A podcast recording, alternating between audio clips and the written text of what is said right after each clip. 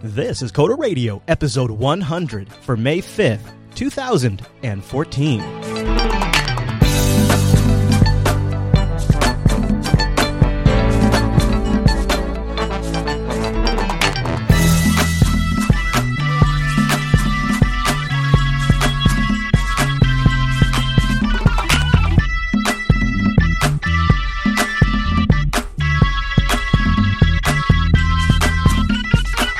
Everyone, and welcome to Coder Radio, Jupiter Broadcasting's weekly talk show taking a pragmatic look at the art and business of software development and related technologies. This episode is brought to you by our two fine sponsors, DigitalOcean and Linux Academy. I'll tell you more about those great sponsors as this year's show goes on. My name is Chris, and joining us every single week for 100 weeks is our excellent host on the East Coast, Mr. Michael Dominick. Hey there, Michael. Buenos dias, felicidad siento, amigos. Wow, man. Well, happy Cinco de Mayo to you too, buddy. and 100 episodes too. That's pretty awesome. Yes. Are you feeling good? We did it. We're doing an evening edition of Coder Radio just to kind of change it up a little bit. This is a saucy after hours edition. Right. Now, Chris, you know, you and I are gentlemen of the city of Manhattan, right? Um, Uh, yeah.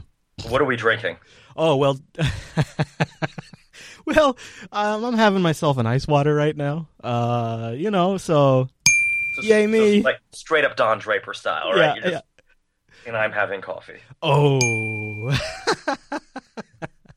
yeah, we both overdid it. Well, actually, we both like have had colds recently. Yeah. Uh, today, I feel like I'm in the final home stretch of the cold. I still have a bit of a cough, but uh, like the nose isn't going like crazy. I was doing some. I was doing a lot of dancing during the last couple of weeks of shows with muting the mic, blowing the nose, and coming right back on mic.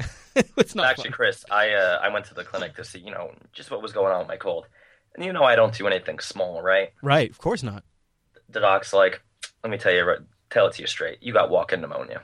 Whoa. I'm like, of course I do. that can go bad. You know, my dad had that, and it lasted like three months. So Really, Every, everybody I talked to this week says, "Yeah, my grandfather had that. He's dead now." ooh, It's been, yeah, mm, terrible conversation. you gotta, you gotta get. On, you know what you need to do? You gotta get on top of that. Get it out of here. Get it out of here. You just don't But you know what? that. I'm feeling good. I'm feeling up. So let's fix that. Let's read some emails. All right, let's do it. Our first email comes in from Emil, and uh, he writes in and he says, "I want to close. I want to close to unsubscribe. I chose to unsubscribe from Coder Radio over a year ago, and every every episode since then, but I haven't done it yet. What I like from your show is the wideness of its scope and the relaxed formula of your show. What I dislike." Is the total fanboyishness of Michael Dominick that never managed to hide it enough to believe just a single episode that he could ever give a clear look at anything not Apple related. I understand. Oh, hi there. I understand that his devoteness and resilience is golden to you, Chris. But now this is enough of this crap. I don't care about Apple. I work around Windows and Linux technologies. I'm effing tired of hearing MD pseudo reviewing a Linux or Windows thing to hear him shoot an idiot and then shoot an idiocy that just Apple fanboys could think to be clever. So I suggest you rename your show to the subject's title, and maybe I'll be back someday when there's an open source Coder Radio or something like a real Coder Radio. I guess MD will feel this is getting him closer to getting everyone a Crapple fanboy. Farewell! Cut you to the core, didn't he? To the core of my apple. No, I'm. Um, so- I, so you know, I always like it when people email in and say we talk about any particular topic too much because I feel like if you actually had a way to statistically analyze what we talk about, uh, I, I think like Ubuntu would be pretty up on that list. Um, if we were to go by, oh, I don't know, market share, right, right. we do way out of proportion in Linux's favor. You know what? You know what it is though is you just have this really great natural trolley style when you make an Apple comment, and he totally Sure. hook, line, and sinkered the bait. Because like So, you could say yeah. something tongue in cheek, and if somebody takes it the wrong way, they think you're being serious, and you know, get all fired up. So I, I can I can promise uh, Emil one thing. One, he spelt my name wrong. Oh yeah. Just just a uh, little tip. When writing hate mail, I've been known to do to my congressman several times. Oh uh, sure, there you go. There's a good one. You really want to make sure there's no grammatical errors, and you want to be as formal as possible. Uh, so you know, Mr. Fisher and Mr. Dominick, thank you for reading this. You started off real good. Yeah. But there's a so there's a few other issues in here. First of all, I don't know how much you've listened to the show. Uh, the Apple guys don't like me. and if you look on the internet closely, uh, they haven't been subtle. Yeah. They really, and I haven't we're not friends. Um, in fact, they've screwed me in a number of material ways, and I've raged out on them in a number of. You know what I feel like it is? Is that's an interesting way Yeah. to look at it, and I feel like, um, you know, I say taking a pragmatic look at the art and business of technology because, you know, at the end of the day, you are a pragmatist too, and I think that's where some of this comes from. Uh, you know, especially for somebody who's in your area of work. And I think I think there's um, you know, I kind of think what Emil is picking up on is is either one of two things: Linux and security, which we don't need to go through that, or you know, there is kind of an Apple click. He's right, but if you paid any attention, you would know that I am definitely not in that. Definitely don't like me. Aw. You know, guys, three Google searches would probably do it. Yeah. Um. Yeah. Now, no, don't feel too bad. Don't feel too bad because, uh, you know, actually, and I, I should warn Emil. You know, if you, you know, I, look at June, man. You have WWDC in June and Google I/O. So, guess what we'll be talking about in June? Yeah. That's sort of also a cyclical nature of it. Uh, but don't don't feel too bad. It's episode 100, and guess what? Stuart wrote in with some really Oh. good feedback. He says. Hi, Mike and Chris. I just wanted to write in and say I loved episode 99. I'm a college age viewer taking a year of leave of absence who's been listening since last October. Your show has been very valuable to me as an educational resource, and I would like to recommend I recommend it to all of my aspiring developers and CS majors. I've often wanted to leave feedback but haven't made time, so I figured I'd at least write you in to wish you a happy 100th episode. When I leave my day job in a week, I'll be a regular in the chat room. Best, Stuart. He says, by the way, well, he loves all the coffee talk. He's all in on coffee talk. He says maybe sometimes we could switch it up with a little IPA beer talk to avoid coffee radio accusations. I like how everybody just inserts thing radio, and then that's what we are. We're coffee Yeah. radio. We're Apple radio. I like it. You know what? I get the same thing on last though, so it's fine. Uh, I I like the idea of a little beer talk. Uh, so this is an interesting trend. Um, you know, Mike and I on the pre-show we're talking about the last hundred episodes, and one of the things we've seen a lot is folks who are in school and learning. And I was just sort of postulating, like, um, I think what we what we are seeing through our feedback is a representation of a larger trend in education, pushing more and more kids into software development. Like everyone needs to learn how to code. Coding is the future.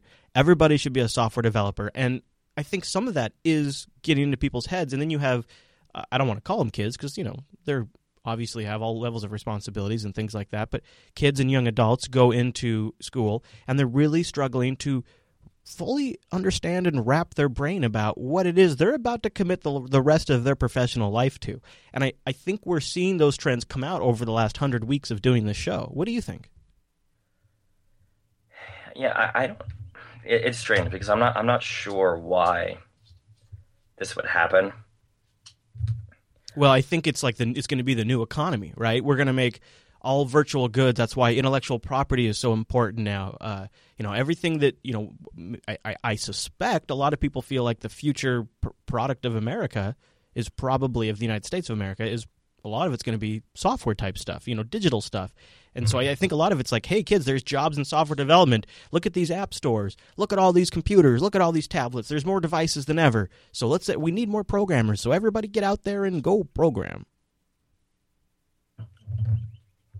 Which we've, you know, we've talked about a little bit, and not so sure it's a great idea. Well, I, I I'm not sure. You know, I I wouldn't say that I've seen an upswing in college students. I've definitely seen a lot of these like um, code boot camp kind of things, Sure, yeah. and those are. Uh, I've not seen one that has really great results. Yeah, I mean, I know like there's like this. There's oh, can't remember their names right now. Oh, uh, oh, it's it's a ranch one. I can't remember the name. Um, Oh, the Big Nerd Ranch. yeah, the Big Nerd Ranch. I, I mean, I hear good things. Do you hear bad things? You know, they're they're out in California. I mean, I'm mostly dealing with stuff in New York. Oh yeah, yeah. I, I don't hear bad things. What I hear is they make a lot of promises. Um, and I've interviewed one or two people from, you know, that've gone through the program. It, it's certainly not the, or in my opinion, not the best way to go about learning coding, Mm, right? It would be supplemental. mm. Yeah, sort of sort of refresh or enhance an existing skill set. And to be fair, I kind of I'm not one of those people who actually thinks everybody needs to know how to program. Yeah, I'm not either. And I don't want to be a jerk and be like I just I don't know, I think I I think I believe people just certain people have more innate talents for certain things. Like um you know, I can't build I couldn't build myself out of a wet paper bag. Like if I had to assemble like I'm proud of myself that I managed to put my Weber barbecue together and I still put that together slightly wrong. I mean it's completely functional, but if I would have done it right, I would have had anyways, I got to handle the wrong spot. My point is, I am just I don't know if it's because I never do it or if it's because I never end up doing it because I'm just not naturally inclined to want to do it. Whereas, you know, the technology stuff and obviously the, the broadcasting stuff, I've always been naturally inclined to want to pursue that. And I've always just felt like that's what's kind of great about the race is that we kind of work in harmony because some people are naturally inclined Right. to do some other things and some people are more naturally inclined to do other things and we all kind of balance each other out. Um, and if you just focus on it's almost like a parrot it's almost like boiling down the entire computer industry into like some weird concept that educators sitting up in a big government building think the, the computer industry is like and you know they sort of have just simplified it as well if you're going to get into computers you need to code and it's just that's it right there when, oh, when I mean, yeah, there. I mean, there's there's admin, there's other stuff too. I, Yeah. I guess my other issue, um, you know, anybody who's listened to the show knows that I don't hold universities and for this field such high esteem. I mean, how many times have I asked someone to do FizzBuzz and have they started with doctype HTML and then I just yeah cry. yeah Um, no i but follow you there these these boot camps, and I'll and I'll be brutal. I mean, most of the ones I've interviewed, folks who've come out of, you know, they're Rails boot camps, where they're like Node.js. They're like very hipstery, very cutting edge kind of stuff. yeah I mean, Rails obviously going back a couple of years. But don't you think? Don't you think because that? I know we're kind of retreading some ground, but it's episode 100, so why not? Don't you Yeah. think that if that's where like the, the the guys like the Big Nerd Ranch are perfect because the the the universities can focus on the fundamentals and the large concepts and the theory of it and then but they are just they're just simply not geared to teach a, a new curriculum every couple of years. Like if you followed, if you follow the the hip development stuff that people are getting jobs on, you would almost have to be writing new curriculum every year, and you'd have to have a teacher or professor who is up to date on that every single year. It's not impossible, and it might be that might be an, a worst case scenario, but it's pretty close to the reality. Whereas Big Nerd Ranch, you know, they're small, they're lean, they're focused, they there are they are more capable. It's in some ways why you might you might do, have in-house developers, but sometimes want to contract out when you need something specialized in, a, in, a, in an area that your in-house developers aren't familiar with. Big Big Nerd Ranch and things like it are a way to allow you to still get nimble skills to to sort of hyper focus on areas that are, are popular in the industry, but not necessarily take away what the university provides. Don't you think? Yeah, but I, I think you're kind of kind of setting up a, a false dichotomy there, right? I mean, it's not either universities keep up or they don't. It's either universities teach whatever we all agree is basic knowledge, which I would say isn't even math but critical thinking. Mm-hmm. And you know, perhaps these boot camps do have a space. Maybe retraining a guy who's been working for 10 years as a Java developer who wants to move over to, let's say, Node.js. I think he's a great candidate for something like this.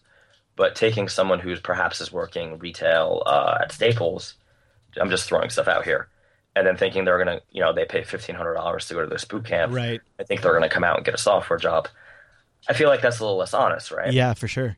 and I I think it's you know I when I'm reading all this everybody should learn how to code and I might be misreading it but I'm not getting the impression that these people are arguing that developers should remain current I would agree with that um, I think they're making the argument literally everyone from the waitress to you know the guy who has been happy being a librarian for 20 years how to code Yeah. and I, I don't think that's fair. I think if you're a librarian and you're happy, be a, yeah. listen, I know nothing about being a librarian, right? Right, like right. I walk in, I, I in fact I don't even remember the Dewey Decimal System anymore, and a librarian would wipe the floor at me on how to find. It's it's it's not wrong. It's not like anybody who doesn't program for a living isn't as intelligent or as bright as somebody else. It's just I, I, I don't know. I, I think it's unfair and it's you know don't get me wrong if you're a shitty librarian you're a shitty librarian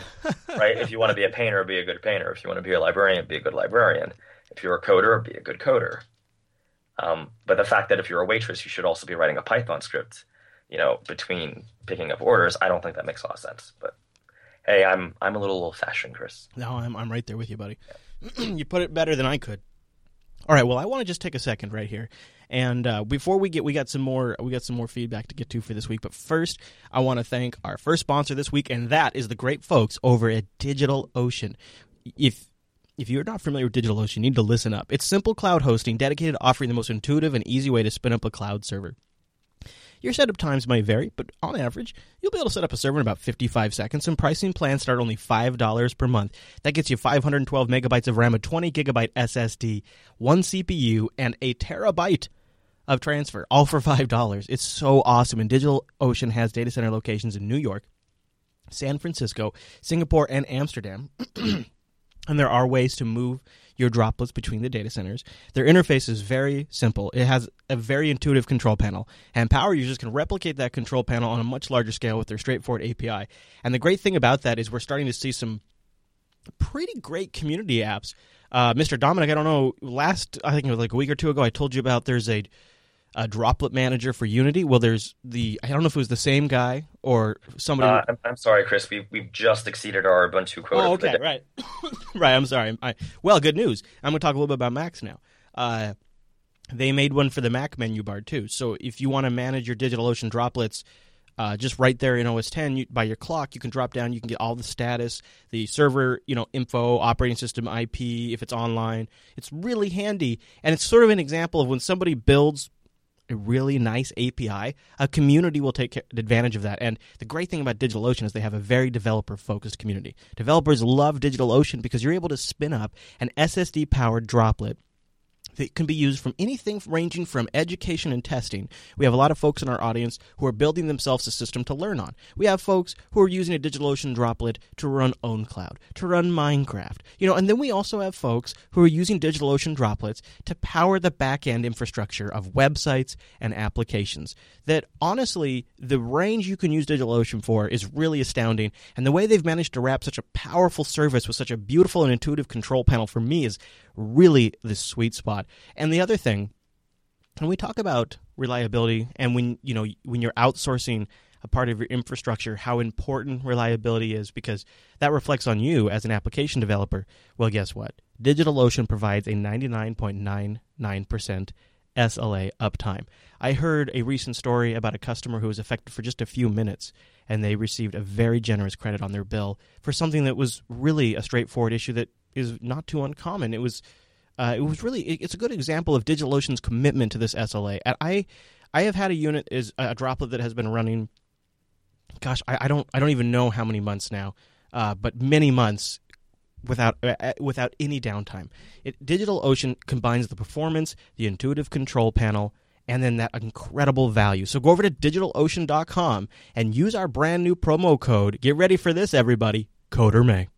Coder May for the month of May will give you a $10 credit and you can try out that $5 droplet for two months, or you can get the fancier droplet and have it free for like a month. They got a whole range. And they also offer hourly pricing. So if you just need to do some testing for some app development or some web development or whatever it is, use our promo code and just get a great deal. Um, we've gotten stories from the audience where you'll run it for a couple of hours and they'll owe like a buck or two.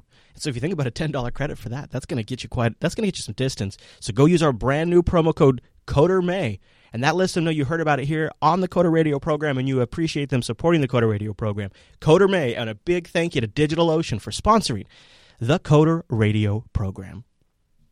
Such a great service, such a good fit for the show because developers uh, and like DigitalOcean are like one and one. It's like peanut mm. butter and jam. It's awesome. You know, I, I you know, I actually uh, I interact with the DigitalOcean server at least mm, thirty times today. Yeah, yeah, yeah. It, it's so handy once you have like a very fast, very responsive, and for me, what is so great is I'm now moving between the house and the studio so often that it's actually really advantageous to be able to have a go between and even when I'm just driving to have to be able to have services that my Android phone can connect to that it works.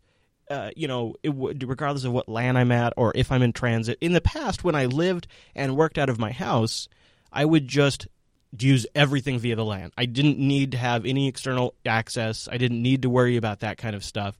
And so I was just all LAN all the time.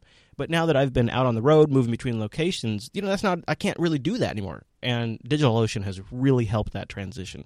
So, and that's why it's great. Coder May. Go check it out.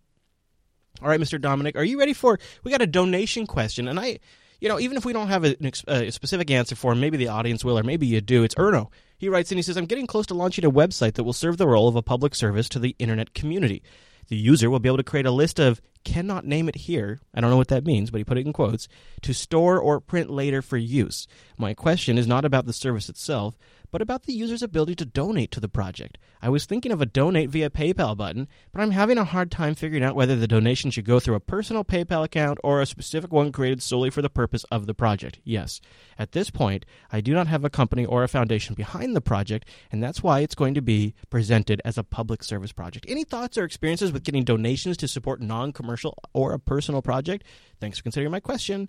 AKA Tuxum in the chat room, and he says he's loving his brand new Galago Ultra Pro too, by the way. So I don't know if this is still true, but I, I was on a project a few years back where they didn't have their foundation set up, and uh, PayPal actually wouldn't process the donations Mm. because you you cannot personally take donations according to the IRS or something weird like that. Right. Yes, that is. Yeah, uh, an individual. Yeah. So I think you have to.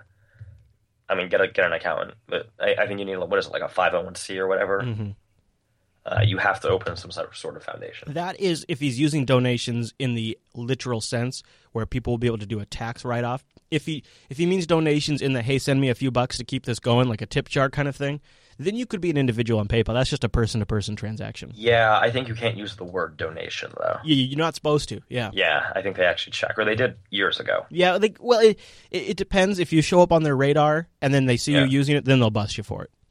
Okay.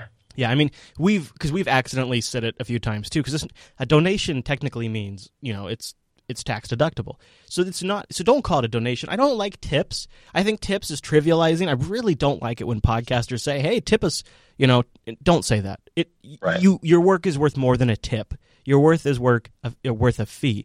So uh, you know, consider saying, "Hey, if you've gotten value from this, consider helping contribute to our run costs." You know, something like that. Just you know, and be clear what you're going to use the money for.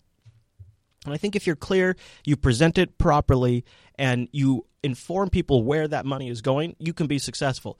Uh, and I think you probably need to think more about those things than you need to think about how to take the money, because at the end of the day, Yeah. there's all kinds of ways to do it. I think you know, for straightforwardness, PayPal's good, uh, Amazon Payments is fine. Um, I don't know about what about building something around Stripe? I guess it depends. I don't know really what he's doing Yeah, sort of volume of payments he thinks he's going to process. yeah, Um, one thing I would say is I'm more likely to support or buy something via PayPal, yeah. only because I feel a little more secure. Um, take it for what it's worth, right? Yeah, I mean, some people hate PayPal, um, Yeah. but I too like, like, like if I go like so. For example, there's a podcast I listen to, and then when they launched a shirt, um, they off. The, I was kind of on the fence, but because they had a PayPal option, I was like, well, you know, okay. Then they don't. At least then I know they don't have my credit card information on file and stuff like that. And, I appreciate that because data. I'm more worried about database breaches than I am about PayPal doing something weird to my, you know, twelve dollar shirt or whatever it was. Uh, all right, our next email comes in from Nick, um, and he wanted to pick up on the remote worker thread that we've uh, had for a couple of, of episodes. He says. Michael mentioned this, but I just wanted to confirm his suspicions. A lot of the work I do at my job involves tweaking long SQL queries, you know, like 100 lines. It's common for me to spend about three or four hours at a time trying to figure out why only 85 or 90 of the rows I want from the database are being returned by a particular query. After several hours of testing and tweaking, I find the edge case where a join condition is wrong, fix one or two lines of code, and commit back.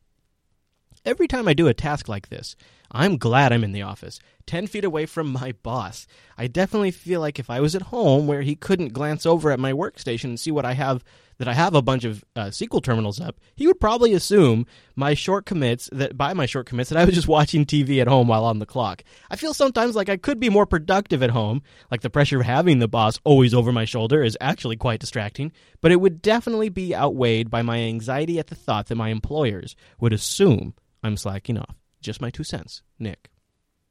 And this is this goes back to something we were talking about where it's just like human nature where a, uh, uh, a lot unless there's a culture shift, a lot of folks if they don't see a butt in a seat, they don't, you know, you're out of sight, you're out of mind, you must be screwing off.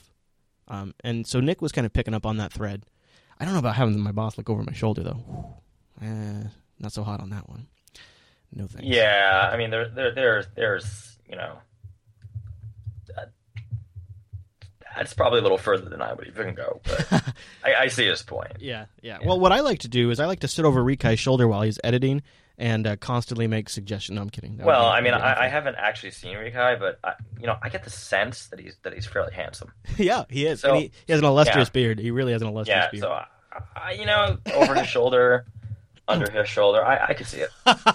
under his shoulder, lost in his wonderful beard. Um, yeah. All right, our last email this week, and this I don't know. Again, this might be one for the audience if uh, we don't have any answers. But Rick writes in for CRM Solutions. He says, "Hey, Michael and Chris." I emailed a couple of months ago, and I was like, okay, well, if he emailed before and we helped him, maybe we can go two for two. He says, I wanted to create a contract for my clients' projects. Thanks, in, uh, thanks for the advice. I ended up going with Kiss. My question is just an, uh, might be another Kiss question. Obviously, I think it means keep it simple, stupid. He says, I am running into the issue where I am working on multiple projects and having a hard time managing them task, billing, customer relations, priorities. I know that there's solutions out there like Salesforce or Zumuro or lots of other CRMSs. What I want is a solution that does the following. Now, get ready. This is like his dream list here Ads get GitHub labels for priorities on issues, creates new GitHub issues, PayPal, pay, PayPal payment gateway, overall project status like the deadline, the deliverables, central source for asset contracts, policies, files. This way, it will be a cinch for adults and overall management uh, of the project, for audits, sorry, audits and overall management of the project. I'm really tempted to roll my own with GitHub and PayPal's APIs, but I know there must already be a solution out there. Love the show. Keep up the good work. Rick. And he even sent us in a picture of what his prototype would look like. Uh, he's got like an outline on here where uh, he's got like the full project status, and then he's got the projects listed here, their due dates, and things like that, and the project manager spot where you can assign somebody. Mr. Thomas, you know of anything that would do a like a would do a one like GitHub tie-in and PayPal tie-in? Not currently. Yeah. So you're saying Rick should build one? No, I am not. we, we, wouldn't wish we would not wish that on you, Rick. no, I, that that doesn't seem like something a small undertaking. No, but if anybody out there has an idea of something, um, go over to jupiterbroadcasting.com and pop that contact link. Choose Coder Radio from the drop down, or go over to coderradio.reddit.com and throw it in our fancy schmancy subreddit. I got something kind of cool. Are you ready for me to make uh, a little bit of an announcement? Let's do it. You're pregnant. uh, no. Uh, Get it out of here. No, not not that, not that. Uh, oh wait. But it's almost as cool. It is almost as cool. So watch out. We have a Fox News alert. That's right. Ladies and gentlemen, we have a Coder Radio 100 shirt. It's a hoodie and a shirt, and we also have a ladies' tee. Uh, and we got some great summer colors in here too, uh, and including black. So if you're just a, kind of a black person, then that's fine. And we have a ladies' tee. Uh, that's only available in black right now because of some limited color options at this time. But the hoodies also look awesome. Awesome. We got a special episode 100 edition of the Coder Radio logo on a special Coder Radio shirt. Now, uh, we decided to go this route. We weren't initially going to do a shirt, but the truth is, is we couldn't find a solution that likely wouldn't have ended up in some kind of disaster. Like we were thinking like a beer stein or a, or a coffee mug, but all of the places we talked to and then got a hold of folks, and we did some serious digging on this. Like a lot of them reported getting broken in shipment, and I really didn't want to go through that. Um, and then the ones that we didn't have those reports, the quality was so low that I didn't want to do that. So what we have been able to establish a great relationship with Teespring, and we've gotten some really high quality prints from them. So we knew we could deliver on something that we could rely on with this. So this is why we decided to go with it. It's a great way to celebrate Coder Radio 100. Now here's what we're doing. We're not trying to make a bunch of money off this. Just like for the TechSnap 100 shirt, it's a low commit, 100. When you do a goal of 100, we're not going to make much money. Uh, and it's not about that. It's really about giving you guys a way to celebrate Coder Radio 100. We only, you guys are probably fairly familiar with the drill. These are limited time runs. We will not be running this shirt ever again. It is only to celebrate episode 100, and it's available uh, for two weeks. So we're selling it for two weeks. You go to teespring.com slash CR100. Teespring, that's T E E spring.com slash cr100 and then pick your color and pick your style of shirt i'm loving the red t-shirt and there's also like a really nice like slate gray color too that i like a lot so i kind of want one of each uh, but you can go make your decision and uh, mr dominick i was just going to suggest that you could also get the ladies tee for uh, for the new wife she Crap! Might... I just ordered a bunch and didn't order a ladies. You got to get one for your wife, man. Damn it! so go over to teespring.com slash cr100 and grab yourself the limited time Coder Radio t-shirt. I'm pretty happy with it. Uh, Angela worked really hard on the on it too, doing a lot of the legwork with the research and uh, working with uh, the designer and all that kind of stuff. So teespring.com slash cr100 and celebrate episode 100 of the Coder Radio program in freaking style. What do you think, Mr. Dominick? You like it? I'm ordering another set right now. Good man, good man. I will put a link in the chat room too if you guys in the chat room want to go get it. Uh, it uh, I can't I can't wait to get mine. Um, they they've gotten Teespring has gotten really good at this process, and they've really upgraded the shirt material quality. So they're they're just really good shirts to have, anyways. And so I, I do need some shirts. What better way to get some new shirts than to have one with with our own stuff on it? So there you go. I'm pretty excited about it. Uh, teespring.com slash cr100 and we'll have a link on the website soon too uh, you know what? Like, why not have a little fun for 100 weeks? And, you know, I got to say, too, like 100 weeks without ever missing a beat. That's right. That is absolutely correct. That's hardcore right there. Yes, there's a green one. You can. I wouldn't be able to. I won't be able to wear the green one on air, but uh, I really like that green. Uh, it looks sharp with the uh, with the white 100, and it kind of fits our frame too that we use for the video version. And then uh, the the hoodie has a has a bright blue and a dark navy blue, and that looks really good too. So I kind of want a hoodie too, even though it's going to be summer. But you know, I mean, winter comes, right? Winter, hey, winter is coming. Exactly, yes. winter is coming at some point. So uh, I think I'll end up getting a hoodie too. That's pretty cool. I likes that.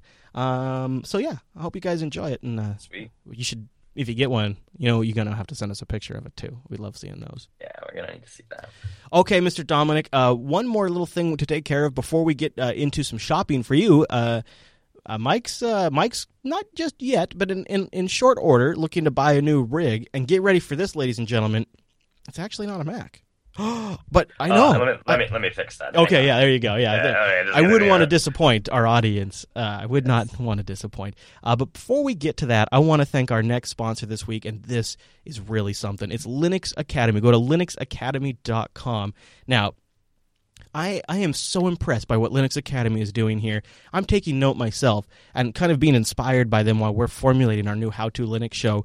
It is awesome training on, on all kinds of Linux related material and also on Amazon Web Services training. And how they're doing it is really great. They have built from scratch their own backend infrastructure for this system that allows you to have this really great outline course that you can keep track of where you're at on your own time. You see how much time each section is going to take. They have step by step video introductions at the beginning of a course. When part of your of your class requires that you have a server backend infrastructure. Their backend automatically spins up a virtual server for you, which is great when you're doing Amazon Web Services because you don't have to worry about the cost of AWS while you're trying to learn. And if you go to linuxacademy.com/coders, they're going to take $5 off. I, I think. You better double check, though, because I think that's a limited time promo. I think it's going to be expiring soon. So go over to linuxacademy.com slash coders to take advantage of that special discount. And you can run any seven, I think seven, there might be even adding more Linux distros in your training. They'll automatically adjust the training material to fit the distro that you've chosen, which is pretty sweet. Uh, they keep track of your progress as you go. Then there's quizzes at the end so you can test your own knowledge because this is something that you can take as as you have time. And you go through something like myself. I'm going to be honest with you guys. It would take me a few nights to get through one course because i'd probably do it in 30 40 minute chunks chunks. And i would want to at the end of a couple of days test myself. And i can do that. I can see where i'm at. They also have a community section where the active forums you can talk to people about what they're working on. And you'll really love, especially if you're a fan of Jupiter Broadcasting content, you'll love their step by step video courses and their audio courses.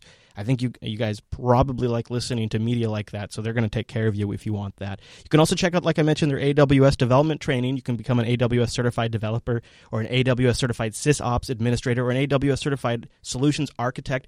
They're adding new courses all the time, like for OpenStack. That's a new one they've recently added. If you want to become trained up on OpenStack, you can go to linuxacademy.com slash coders to get started. It's really straightforward. They also have team accounts. If you're in a group and you have a little business that, uh, or a larger business that has some people that want to work, boom, Bob's your uncle. Guess what? Linux Academy's got you taken care of. They're adding new courses two to three times a week. This is why the monthly subscription makes so much sense because you automatically get everything that's added and everything that's there when you have that subscription.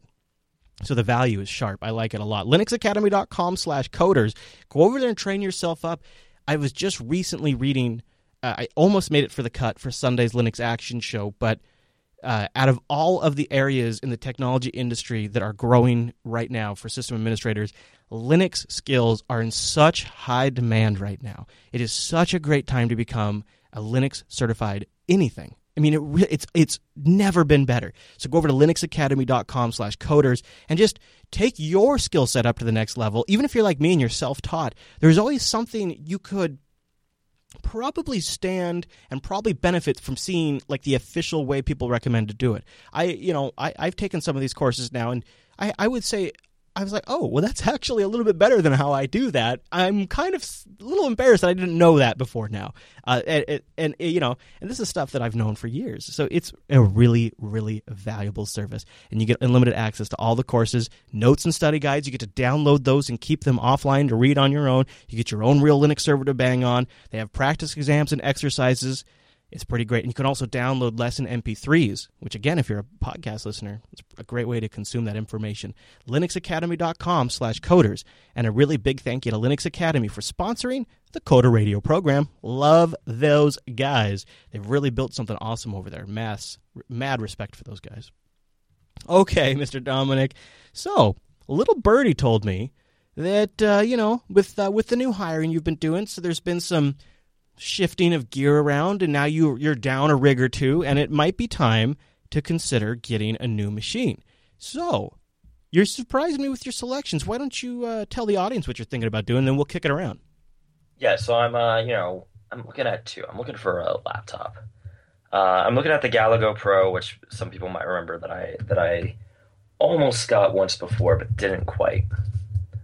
Yeah, Um, yeah, yeah. that, that's of course from System 76. Right.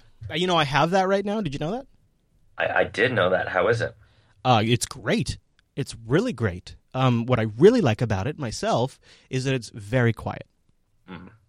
You know, um, my Bonobo as it's gotten older, the fans don't make a lot of noise, but they're always running. And when it's right next to me, I start to get anal about it. I don't know why. It didn't used to bother me, but over, you know, as I've gotten my space more quiet, like then I start noticing more and more. Uh, whereas with the Ultra Pro, um, I had Dota running on it upstairs in my office, went down to make dinner, forgot to close out of it, and then came back up while I was still on the screen, Nice. and the fans still weren't going. nice. Yeah, so I liked that a lot. And this is, you know, they don't sponsor this show. I can say whatever I want. Uh, and I, I, I don't know how I'm going to send it back. It's kind of, it's like that. Also, it's really easy just to fold it up and carry it around. And then I particularly like. So I, I talked to a, a a guy at Linux Fest Northwest who brought one, and the way they have it, the way they have it built is the back of the Ultra Pro kind of has uh, a heat sink built into it, but it also works really good as a handle. So I can just carry it by that with the screen still open when I'm going from the studio to my office. Uh, so I like that a lot. And then the, the last thing that sort of is a must for me on a machine, just because of these type of media production we're doing, uh, it has an Ethernet port, a gigabit Ethernet port. Which for me is I just I, I cannot not have a computer without an Ethernet port. I don't care. I, I like to me the MacBooks are crazy because they don't have an Ethernet port. Yeah, without a Thunderbolt dongle, that's ridiculous on a computer that expensive. Uh, and I guess there's there have been complaints about the keyboard in the past. Mine has the newer keyboard. I like it. I think it's pretty good. Right. So that's um, a guy at work has one, and that's that's an area. You know, I've used it. I, I don't love the keyboard, Mm-hmm. and I also don't love that it's a matte screen. Oh yeah, yeah. You know what? I didn't even think about that because that's Yeah. I go matte because of our lights in the studio. So the other one I'm looking at is this XPS Touch 15 from Dell. Right. Now, right off the bat, I don't love that it's touch because that means you're paying a premium. And boy, are you paying a premium! It starts at sixteen hundred dollars. Oh. Okay. Okay. Uh. Uh. Yeah, and that's i five. Yeah. Okay. Yeah, so it's it's it's pricey. And frankly, I was looking for. You know, it's funny. I think if I had it my way, I'd get an XPS 15 that didn't have a touchscreen, and that would probably be the machine. So they don't make one without a touchscreen? I could not find it. Hmm. So one of one of the issues is I definitely, definitely, definitely want a laptop. I would like to run Linux on it, but I probably want to play games too. That's that's see, it's it's a little bit of a conflict there. Uh, and the biggest thing I'm noticing between them is the Galago seems to be a little more focused in its design, the parts they're using. Mm-hmm. That it seems like, A, for less money, I'll get a more performant machine. Just in general, right? Well, I'll go. I'll go, so let's go. So I'll so starting. So the Galago starts at nine ninety nine. Yeah. Um, you can't change the processor. It just comes with an i7 at two gigahertz. Right. You'd probably want to go up to like eight gigs or sixteen gigs of RAM, right? Yeah, I'd probably configure it with eight. Okay, and then uh, an S- an SSD drive, right? Yeah, that's yeah. Uh, what like you want like a two hundred gig or two fifty, or you want bigger than that? 250 does the job. Okay, so we'll go to two fifty, and maybe we'll do uh, an Intel two forty. It's a well, it's a little more. So the I don't know. Do you have a preference between Samsung or Intel for the SSD? I don't, unless there's something wrong with the I don't- Samsung. I don't think so. Yeah. Uh, one thing that's kind of cool about this machine is if your first drive is mSATA, so say like we just for funds go with a crucial 240 gig mSATA, you can actually put two hard drives in the Ultra Pro, which is Oh, pretty crazy for a machine that thin. Wow. Okay. Yeah. Um, upgrade your wireless. So I'd say, and maybe an, do you want an extra AC adapter? No. Okay. So t- uh, 1252 is the price uh, as as configured, which is not bad at all actually. Right. I, I'm somehow at 1263, but that's Oh, okay. Well, it might be something a little different. Oh, probably different drive. different drive. I, I picked the uh, 840 Evo. Yeah, yeah. I Yeah. went with the I I changed mine to the crucial M SATA Okay. so that way you could have a second drive down the road if you want. Um, yeah, I mean, you know, for me, I didn't try. I, I was a little curious how it would run Windows. I didn't try it, but um, I have been playing the hell out of games on that thing. We just did a whole gaming episode of last. Uh, you know, it, it, it's um, it's incredible how far. I was just telling this to the guys after the show. Uh, I remember when Intel graphics couldn't even properly play back HD video, right? Right. And so now here I am. I'm playing Star Conflict. I was playing uh, uh, uh, Team Fortress 2. We were playing Roller Dodge Derby Disco Ball, whatever it was. Um, so uh, I, I, I was really, really impressed. They're not the best looking graphics, but I I was able to play Dota. I was able to play all the games I wanted. The only difference would be like if there's a game that's only in Windows, right? But I think you could. I think you would really have no problem dual booting.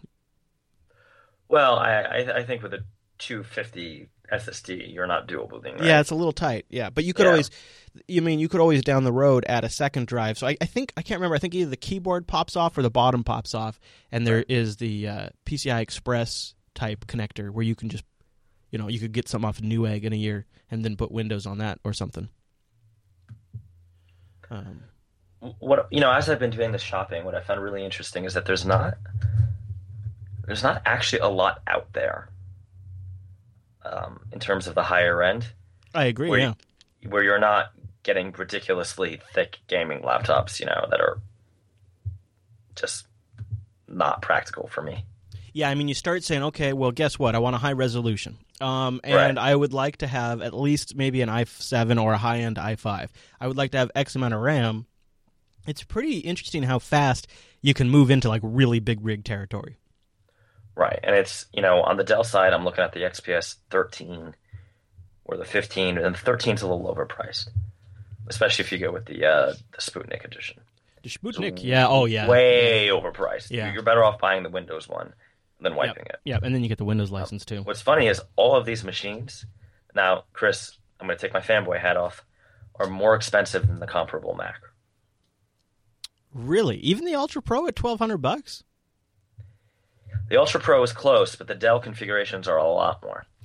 How now? I know and for it's the touchscreen. It's got to be that touchscreen. yeah, probably. How how important for you is Ethernet? I mean, do you think you could live off of Not at wireless? all. Yeah, Couldn't care less. Yeah. yeah, okay. For me, I just I don't know, man. I, I th- we have a lot of wireless APs in our in our neighborhood. Like I think there's in range like almost fifty. So it gets the wireless sometimes gets really congested here. So Ethernet's kind of a must. Um, and I just like having that option so much. See, the great thing I don't know about the Dell internals, but the great thing about the Ultra Pro Intel is they're all pretty much Intel, right? It's Intel network, it's Intel wireless, uh, it's Intel graphics, it's Intel CPU, Intel uh, main main chipset. It's a much tighter system, not unlike a Mac. Sorry, guys. um, I see now. I'm just gonna keep going. Yeah, I see you're making me cough because it's like, oh my gosh, he's just gonna get them all fired up. You do it, man. You go for So it. it- it's tough because, and I know this must be incredibly boring. I don't but- think so. I think people are, are always kind of kicking. There's at least some people out there in the audience that are kicking around these same things because what you're looking at is the same thing I've been looking at because um, uh, I am also down a machine. Um, Yeah. and uh, I, I as as a result am sort of constantly changing the studio setup every episode as I move stuff around. Like this week, I'm doing the visuals from the NUC, and I'm doing the Skype call from the Bonobo. Last week, I did the Skype calls from the NUC and the visuals from the Bonobo, and it's all you know. It's just it's not conducive to a production environment where you're moving equipment before every show. So I need to get something, but I just don't know what. Now, uh, you know, you're going to get this decision, and then WWDC is going to come around, and then there's going to be a new MacBook with some fanciness announced. Yeah, I I, I don't know. Oh, there are the dogs. They have. Nice. Sorry about the cough. I'm still getting over the cold. Um, so I mean, I yeah, I mean that price there is going to be a lot higher. You're not going to be able to get in or out of that for probably below twenty eight hundred dollars. so so the thing with WWDC though, I don't think anything Apple's going to release is going to improve my current OS 10 workstations in any way that I care about. Yeah, Because I'm not willing to pay three grand to get one that can actually, you know, have a decent graphics card. right. That's Uh, the problem there. Yeah. And you know, my MacBook Air lasts like nine hours, twelve hours, whatever. It depends on how I'm using it, but like, how much longer could it last that it would matter? yeah. Excuse me. Uh, Shane Kufel in the chat room is saying, "Have you considered a ThinkPad?" I have not. I didn't know they were competitive. Um, I yeah I you know ThinkPads have a a a, a real loyal following. Um, you know, like, and, and I'm not comparing them to be the same, but you know, like how Blackberries used to have, like people who loved Blackberries just loved them, like they love the QWERTY keyboard, they love the design, they love the efficiency of the OS. I feel like Yeah. think ThinkPad lovers are kind of that same. Like they'll there's something about them they love. My problem with ThinkPads is they seem all over the map and like in a really big way. Like it's such a mixed bag. Like some ThinkPads are great, some ThinkPads are total crap.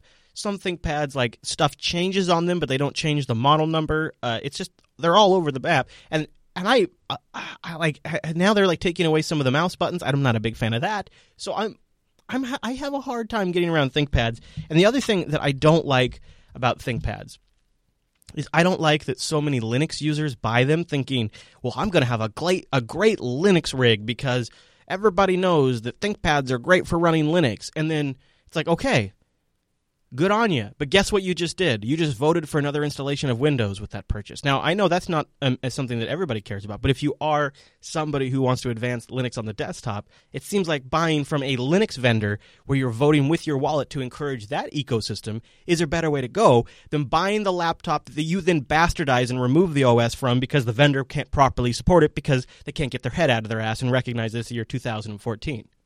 That's my problem with ThinkPads, in a nutshell. But they're worth checking out. I mean, there are some of them that seem. so I mean, I've looked at a few other vendors. I I don't know because I, I I'm in this weird place where and Gideon's asking. I can wait a long time. Um, you know, living life on a MacBook Air is not great, and my friend the kernel panic visits me a couple times a month. No way, really? That sucks. Yeah, but I've actually I bought into their uh, their enterprise support program, so they they they take care of it now. You might check out the X1 Carbon if you don't mind uh, the mouse situation. I know some ThinkPadders don't like the mouse situation on it, but Uh, it's it starts at eleven hundred. Uh, yeah, eleven hundred. You know, uh, what, what do you get? You get an i5 for that. Uh, you get uh, a 14 inch display, 1600 by 900. You get Intel graphics 4400, which is mm, you're not going to play games on that. Uh, Yeah. But 120 gigabyte SSD. And, and to be fair, games are probably secondary, right? It, it, it's gonna end up being a work computer, Yeah, I know. I always say that, but then like that's the thing that always eventually eats away at me. right? And that, that's and to be fair, that's exactly why I'm not just buying another Mac. Trying to see if you can upgrade the. Uh, yeah, that's true. Yeah, here you go. Can you upgrade the graphics? No, you cannot. No, you cannot. Yeah, I don't think I can go back. I've now that I've I've I've had my hands on the Iris Pro. I, I don't think I could go away from that. But they probably have a rig that has the Iris Pro. It, it's funny if it weren't for um, if it weren't for that stupid matte display, the Galago would be a slam dunk. So it's funny because I think uh, I think that's one of those things where people really come down differently on that, and not to be an Apple fanboy, but because you know I don't really have a dog in that hunt, but Right. a lot of times glossy displays outside of Apple displays are pretty bad. That's the other problem, right? Dell Glossy display Yeah. tends to have major glare And, I, issues. and, I, and I'm saying that as somebody Yeah. who right now is looking at a Dell glossy display as we're doing No, this show. yeah. Yeah, I mean, I you know you can ask uh, really you could ask Zane or Zach in the chat. I tend to always buy Dell or Asus glossy displays, yeah, but yeah. I just they they it, it's tough to get a good glossy display that doesn't you know break down as soon as you decide to take it outside. Right. Or in my case, the studio. Is it really that bad? Well, yeah, yeah, because there's Oh, there's lights behind me. Yeah, there's Yeah. lights behind me that reflect on the screen, and it's bad enough that like if I'm gaming on this monitor, I often lose details in the game. I can't see it because they're obscured by the uh, Yeah. by the brightness. You know, I'm looking right now. Let's see. I'm looking at uh, Best Buy has a lineup of ThinkPads. Here's an UltraBook, 14 inch, four gigs of memory, 120 gigabyte SSD, thousand bucks. That's not bad. I mean, so Terrible. I think think I think ThinkPads are worth a look at least.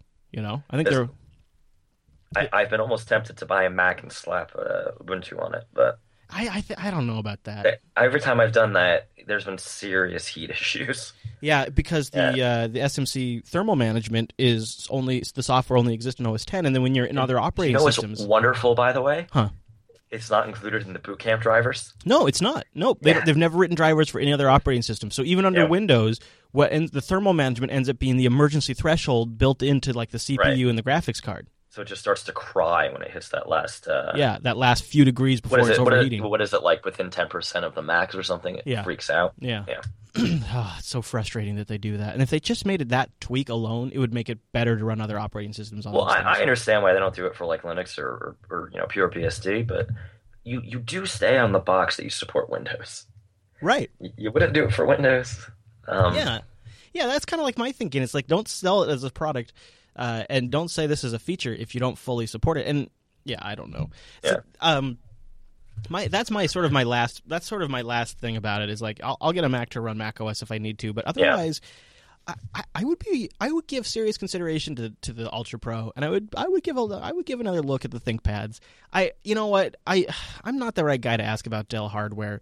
Um, my time in IT has made me biased against Dell. And I'm probably somebody's Sure. like listening. They're like, "Oh, what? I've had great experiences with Dell." But I'm just Uh, saying, I am that guy. I, I really had nothing but a great time with Dell, but my, my wife hates Dell. So Okay, well there you go, Yeah. right? It just depends on your, you know, on on your past experiences. Uh, I definitely was more of a ThinkPad guy when IBM owned them. yeah, You know, I don't know now that Lenovo owns them. I, I- mean, there's still some ThinkPads that are very true to the original ThinkPad design, but I feel like they're deviating from that so far now. It's hard for me to kind of get on yeah. board. Well, one thing I've noticed with the Dell, the, the low end is really low end. Because uh, yeah, I don't know. I, I I'll probably I'll probably end up going with the Galago. What I'll do is um maybe tomorrow I'll commandeer that guy's Galago and see There you go. Just see if I can live in, live with a matte display. I, have a feeling it's one of those things that The display No. is particularly vibrant. I think. right. I think if I wasn't either looking at a MacBook Air or at work, I have a cinema display. Mm, I was like constantly looking at a glass display. yeah, it's that's the thing is those are glass. And Yeah. that that's why the gloss is different on those. Is it's Yeah. not a plastic thing; it's a glass thing. Um, which you know does on a laptop add a lot of weight. Putting that big glass on that thing Yeah. on a laptop, It- that's Yeah, it balances it differently. yeah, yeah. Although you know you got to think about it too. Like, um, uh, uh, so one thing you know, I, like, are you are you planning to go to events like WWDC in the future? Because you might get hung if you show up with anything but a MacBook. I am not going to WWDC, no, no. but the, the one thing is I love my 13 Sputnik. Right? What happened? Did, did it die? What happened? Someone poured a martini into it. Oh, That someone, was- right? Someone did that. Yeah, It wasn't me. It was someone was at a party and Mm, stupid. it's just somebody else, but not, but not you. It actually wasn't me. No. I don't believe you. Hey, God damn it, Chris. It was not me. Um, All right, okay, fine. I enough. just wish that wasn't way overpriced anymore. Yeah. Yeah, the hardware thing continues to be my biggest struggle um, w- in terms of cost, and like it's always a constant battle of trying to figure out what we need versus what we can afford to do. I'm, you know, I'm pretty impressed by the Intel NUC. Uh, it's a pretty good little workhorse. Um, we- we're using it in studio 24 seven now for something, so that's pretty cool. Uh, Oh, and by the way, chat room's pointing out there's some ThinkPads that have a spill resistant keyboard. Nah, thanks, guys. that's hilarious. Although, t- not to be a fanboy, this MacBook Air I'm on right now has had many a drink spilled into it and is fine. I like that anytime you're going to say anything positive about Apple now, you have to have a dis- you have to have a built-in disclaimer. What is Well, with that? It's how it is, though. I don't know. Yeah, the internet. they're just. yes, I agree. All right, Mr. know, I mean, yeah, will, let's keep an eye on this. Uh, yeah, uh, let us know what you do, and you know, uh, nobody's going to judge. It's whatever fits your needs, and you just go with the one that works for you. I, on the other hand, am going to have to figure out how the heck I'm going to afford an Ultra Pro because I just That's the other thing. It's a lot of money. Yeah, after using it for a while though, um, you know, my Bonobo is still feels really fast, but the Ultra Pro really never suffered any kind of performance issues, and I had it hooked up to dual monitors, and I was running a bunch of stuff on it. Every now and then, I noticed some slow screen draws when something was really like on the web browser, like in Chrome. When I would close a tab, when something was really nailing the GPU, like if I had on one monitor a game going, and then on my other monitor I had the Chrome browser open, uh, when I would close a Chrome tab, sometimes there, oops, sorry, sometimes there would be a little bit like a screen draw problem. But you know, that's when I'm playing a game, that's not that big of a deal. So, So, not not to to keep the show going any longer than it needs to, but I I would wonder this, and let, let, let's not sort of flame war. I've heard some rumors that uh, Canonical maybe not so much focusing on Unity or Unity for desktop in the next release. You hearing anything like this? oh, I mean that's that's a fact. Yeah, I mean, well, so 1404 is 1404 is going to be supported for five years, so you could always install that. Um, and that was what you would get if you were to buy a machine today. Right. But yeah, I you know they're just now discussing how they're going to handle some of these apps they have to build for the desktop, like you know file manager, an email machine. You know because they need some they need they need programs that can work in both a four inch touchscreen and then can work on a thirty inch desktop display, and that's going to re- require So, creating a lot of new apps. Someone who develops programs for a three and a half inch, four inch, and ten inch screen, I can tell you that that's not going to be the same interface. Yeah, this Yeah. What what you are bringing up is one of my biggest worries about desktop Linux because we've got coming up in the next couple of years a transition to a new display server, which Mm. you know, I mean, is being handled right now in a very diligent uh, fashion, and you're going to have certain distributions work out the kinks on that before others, like Fedora. There's already discussions that the next And Fedora will- Arch. yeah, Yeah. right. So there'll be there'll some of that stuff will get worked out before it really affects desktop users, but we are going to have that transition. Plus, you've got Canonical going through this transition now, uh, and this is a big one. This requires writing a lot of applications. This requires refactoring a lot of stuff, and in some cases, some of the stuff that we've come to expect to be feature complete is going to be 1.0 again, and that's going to leave a bad impression. Um, you know, and I'm fine. You know, I'm right here. I'm running Arch. I've got GNOME. I think it's the best desktop I've setup I've ever had. Um, I think it makes every other desktop I use feel like it's straight out of the 80s and 90s. Um, and so I'm good. But I think people uh, who follow sort of the mainline stuff a little closer are going to have a bad time, possibly. I mean, I'm worried about it. Geez, I keep hitting the keyboard. Are kind of worried about it for the next couple of years. Um, so we'll see. Because, yeah, it's something to worry about. But, uh, you know, Canonical does have that five year 1404 where, you know, it's still desktop focused. This Unity 7 with improvements.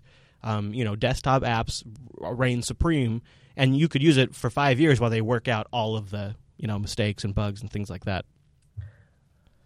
So it's not awful. It just doesn't mean you get to Uh, get the latest and greatest. I guess I feel like there's a little bit of a clock on it. That's probably not good, but Yeah, yeah. It, it seems like a bad time to be starting at 1.0. yeah. Yeah. But, well, I mean, I think that's for a different day. Yeah, maybe so. All right, Mr. Dominick. Well, I just want to leave folks with a little thank you for tuning in for 100 episodes. And don't forget, we'd love to hear from you. Go over to jupiterbroadcasting.com and click that contact link and choose Coder Radio from the drop down and leave us your thoughts because we always like doing your follow up. And Mr. Dominick, if we were going to point people in a general direction towards you, where would they go? Uh, dominucco at Twitter. Nice. Very good, sir. Very good. And you can follow me on Twitter. I am Chris LAS. It's a great way to get a hold of me, too.